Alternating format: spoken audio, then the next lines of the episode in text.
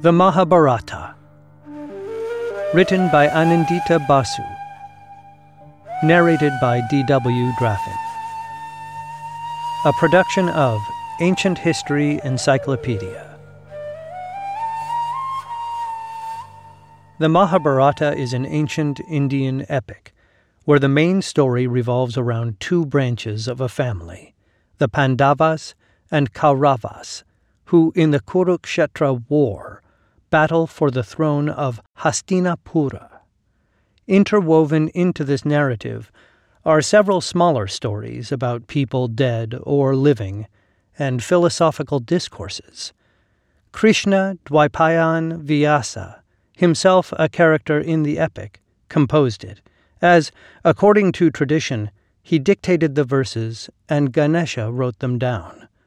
At 100,000 verses, it is the longest epic poem ever written, generally thought to have been composed in the 4th century BCE or earlier.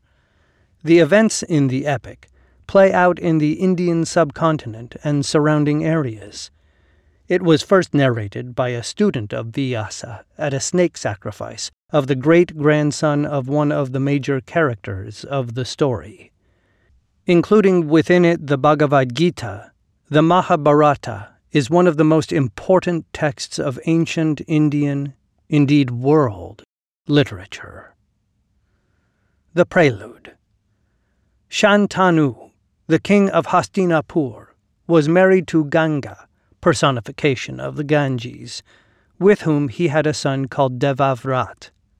Several years later, when Devavrat had grown up to be an accomplished prince, Shantanu fell in love with Satyavati, her father refused to let her marry the king unless the king promised that Satyavati's son and descendants would inherit the throne. Unwilling to deny Devavrat his rights, Shantanu declined to do so, but the prince, on coming to know of the matter, rode over to Satyavati's house, vowed to renounce the throne and to remain celibate throughout his life. The prince then took Satyavati home to the palace so that the king, his father, could marry her. On account of the terrible vow that he'd taken that day, Devavrat came to be known as Bhishm. Shantanu was so pleased with his son that he granted to Devavrat the boon of choosing the time of his own death. In time, Shantanu and Satyavati had two sons. Soon thereafter, Shantanu died, Satyavati's sons still being minors, the affairs of the kingdom were managed by Bhishm and Satyavati. By the time these sons reached adulthood, the elder one had died in a skirmish with some Gandharvas, heavenly beings. So the younger son, Vichitravirya, was enthroned. Bhishm then abducted the three princesses of a neighboring kingdom and brought them over to Hastinapur to be wedded to Vichitravirya. The eldest of these princesses declared that she was in love with someone else, so she was let go. The two other princesses were married to Vichitravirya, who died soon afterwards, childless. Dhritarashtra, Pandu, and Vidur. So that the family line did not die out, Satyavati summoned her son Vyasa to impregnate the two queens. Vyasa had been born to Satyavati of a great sage named Parashar before her marriage to Shantanu. According to the laws of the day, a child born to an unwed mother was taken to be a stepchild of the mother's husband. By that token, Vyasa could be considered Shantanu's son and could be used to perpetuate the Kuru clan that ruled Hastinapur. Thus, by the Niyog custom, the two queens each had a son of Vyasa. To the elder queen was born a blind son, called Dhritarashtra, and to the younger was born an otherwise healthy, but extremely pale son, called Pandu. To a maid of these queens was born a son of Vyasa called Vidur. Bhishm brought up these three boys with great care. Dhritarashtra grew up to be the strongest of all princes in the country. Pandu was extremely skilled in warfare and archery, and Vidur knew all the branches of learning, politics, and statesmanship. With the boys grown, it was now time to fill up the empty throne of Hastinapur. Dhritarashtra, the eldest, was bypassed because the laws barred a disabled person from being king. Pandu instead was crowned. Bhisham negotiated Dhritarashtra's marriage with Gandhari and Pandu's with Kunti and Madri. Pandu expanded the kingdom by conquering the surrounding areas and brought in considerable war booty. With things running smoothly in the country and with its coffers full, Pandu asked his elder brother to look after the state affairs and retired to the forests with his two wives for some time off. Kauravas and Pandavas. A few years later, Kunti returned to Hastinapur. With her were five little boys and the bodies of Pandu and Madri. The five boys were the sons of Pandu, born to his two wives through the Niyog custom from gods. The eldest was born of Dharma, the second of Vayu, the third of Indra, and the youngest, twins, of the Ashvins. In the meanwhile, Dhritarashtra and Gandhari, too, had children of their own, one hundred sons and one daughter. The Kuru elders performed the last rites for Pandu and Madri, and Kunti and the children were welcomed into the palace. All of the 105 princes were subsequently entrusted to the care of a teacher, Kripa at first, and additionally Drona later. Drona's school at Hastinapur attracted several other boys. Karna of the Suta clan was one such boy. It was here that hostilities quickly developed between the sons of Dhritarashtra collectively called the Kauravas, patronymic of their ancestor Kuru, and the sons of Pandu, collectively called the Pandavas, patronymic of their father. Duryodhana, the eldest Kaurava, tried and failed to poison Bhim, the second Pandava. Karna, because of his rivalry in archery with the third Pandava Arjuna, allied himself with Duryodhan. in time, the princes learnt all they could from their teachers, and the Kuru elders decided to hold a public skills exhibition of the princes. It was during this exhibition that the citizens became plainly aware of the hostilities between the two branches of the royal family. Duryodhan and Bhim had a mace fight that had to be stopped before things turned ugly. Karna, uninvited as he was not a Kuru prince, challenged Arjuna was insulted on account of his non royal birth, and was crowned king of a vassal state on the spot by Duryodhan. It was also around this time that questions began to be raised about Dhritarashtra occupying the throne, since he was supposed to be holding it only in trust for Pandu, the crowned king. To keep peace in the realm, Dhritarashtra declared the eldest Pandava, Yudhishthir, as the crown prince and heir apparent. The first exile. Yudhishthir's being the crown prince and his rising popularity with the citizens was extremely distasteful to Duryodhan, who saw himself as the rightful heir since his father was the de facto king. He plotted to get rid of the Pandavas. This he did by getting his father to send the Pandavas and Kunti off to a nearby town on the pretext of a fair that was held there. The palace in which the Pandavas were to stay in that town was built by an agent of Duryodhan. The palace was made entirely of inflammable materials, since the plan was to burn down the palace together with the Pandavas and Kunti once they'd settled in. The Pandavas, however, were alerted to this fact by their other uncle, Vidur, and had a counter plan ready. They dug an escape tunnel underneath their chambers. One night, the Pandavas gave out a huge feast, which all of the townsfolk came to. At that feast, a forest woman and her five sons found themselves so well fed and well drunk that they could no longer walk straight. They passed out on the floor of the hall. That very night, the Pandavas themselves set fire to the palace and escaped through the tunnel. When the flames had died down, the townsfolk discovered the bones of the forest woman and her boys and mistook them for Kunti and the Pandavas. Duryodhan thought his plan had succeeded and that the world was free of the Pandavas. Arjuna and Draupadi. Meanwhile, the Pandavas and Kunti went into hiding, moving from one place to another and passing themselves off as a poor Brahmin family. They would seek shelter with some villager for a few weeks. The princes would go out daily to beg for food, return in the evenings, and hand over the day's earnings to Kunti, who would divide the food into two. One half was for the strong man Bhim, and the other half was shared by the others. During these wanderings, Bhim killed two demons, married a demoness, and had a demon child called Ghatotkach. They then heard about a Swayamvar, a ceremony to choose a suitor, being organized for the princess of Panchal, and went at Panchal to see the festivities. According to their practice, they left their mother home and set out for alms. They reached the Swayamvar hall, where the king was giving away things most lavishly to alms seekers. The brothers sat themselves down in the hall to watch the fun.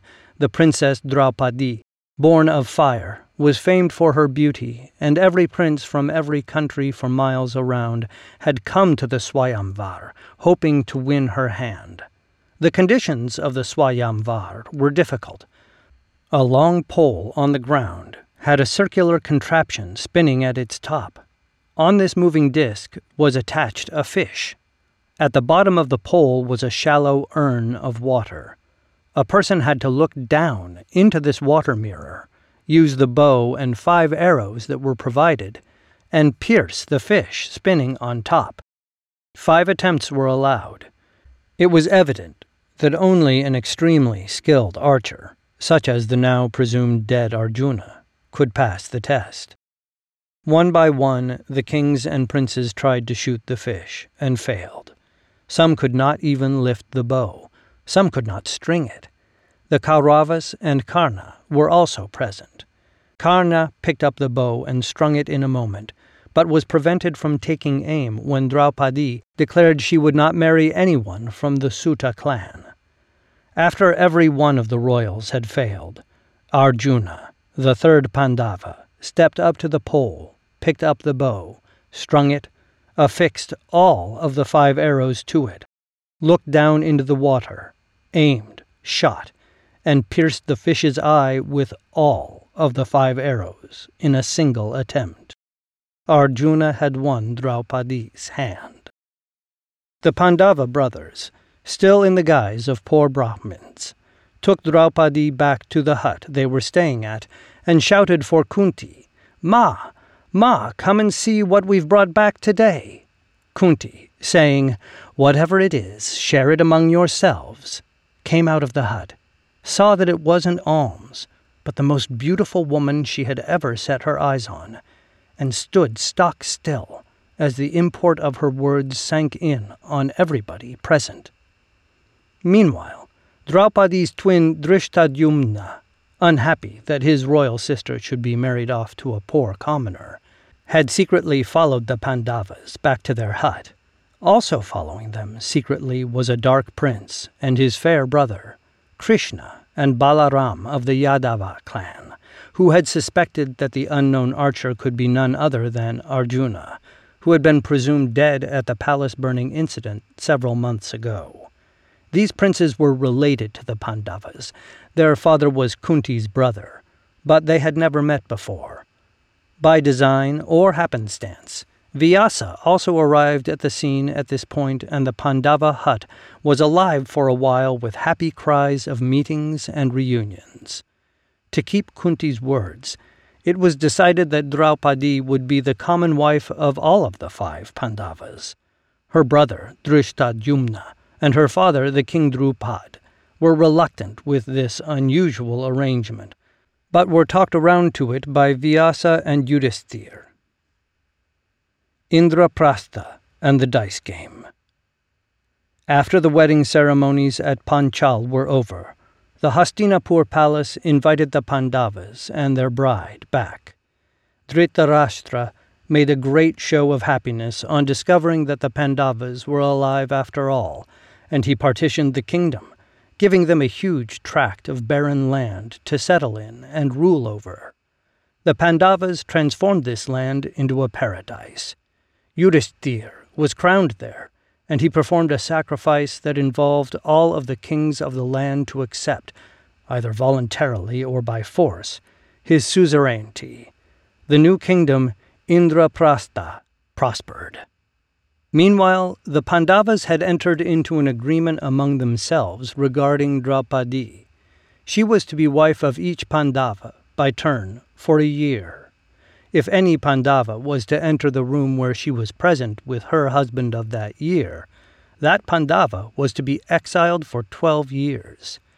It so happened that once Draupadi and Yudhishthir, her husband of that year, were present in the armory when Arjuna entered it to take his bow and arrows.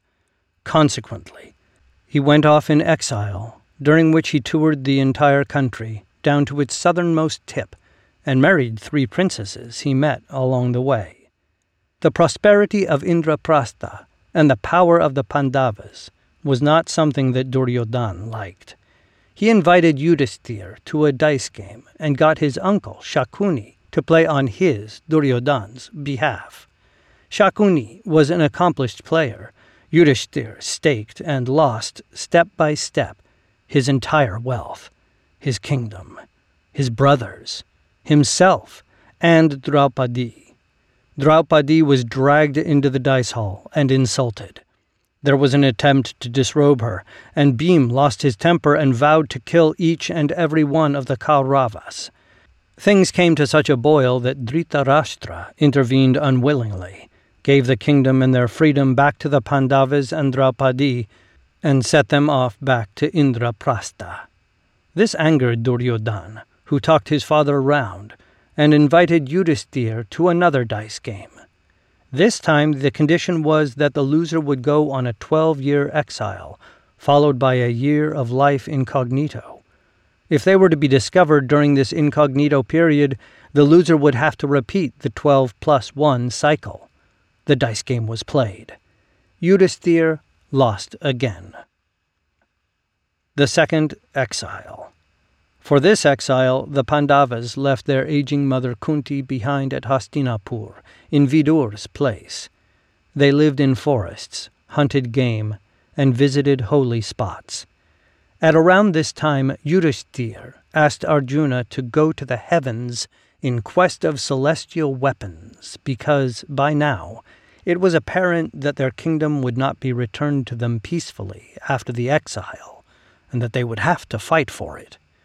Arjuna did so, and not only did he learn the techniques of several divine weapons from the gods, he also learned how to sing and dance from the Gandharvas. After twelve years, the Pandavas went incognito for a year. During this one year period, they lived in the Virat kingdom. Yudhishthir took up employment as a king's counselor. Bhim worked in the royal kitchens. Arjuna turned himself into a eunuch and taught the palace maidens how to sing and dance. The twins worked at the royal stables, and Draupadi became a handmaiden to the queen. At the end of the incognito period, during which they were not discovered, despite Duryodhan's best efforts, the Pandavas revealed themselves. The Virat king was overwhelmed. He offered his daughter in marriage to Arjuna, but he declined, since he had been her dance teacher the past year, and students were akin to children. The princess was married instead to Arjuna's son Abhimanyu. At this wedding ceremony, a large number of Pandava allies gathered to draw out a war strategy. Meanwhile, emissaries had been sent to Hastinapur to demand Indraprastha back, but the missions had failed. Krishna himself went on a peace mission and failed. Duryodhan refused to give away as much land as was covered by the point of a needle, let alone the five villages proposed by the peace missions. The Kauravas also gathered their allies around them, and even broke away a key Pandava ally, the maternal uncle of the Pandava twins, by trickery. War became inevitable. The Kurukshetra War and Aftermath. Just before the war bugle was sounded, Arjuna saw arrayed before him his relatives, his great grandfather Bhisham, who had practically brought him up, his teachers Kripa and Drona, his brothers the Kauravas, and for a moment his resolution wavered. Krishna, the warrior par excellence, had given up arms for this war and had elected to be Arjuna's charioteer. To him, Arjuna said, Take me back, Krishna. I can't kill these people. They're my father, my brothers, my teachers, my uncles, my sons. What good is a kingdom that's gained at the cost of their lives?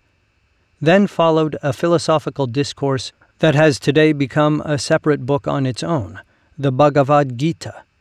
Krishna explained the impermanence of life to Arjuna and the importance of doing one's duty and of sticking to the right path.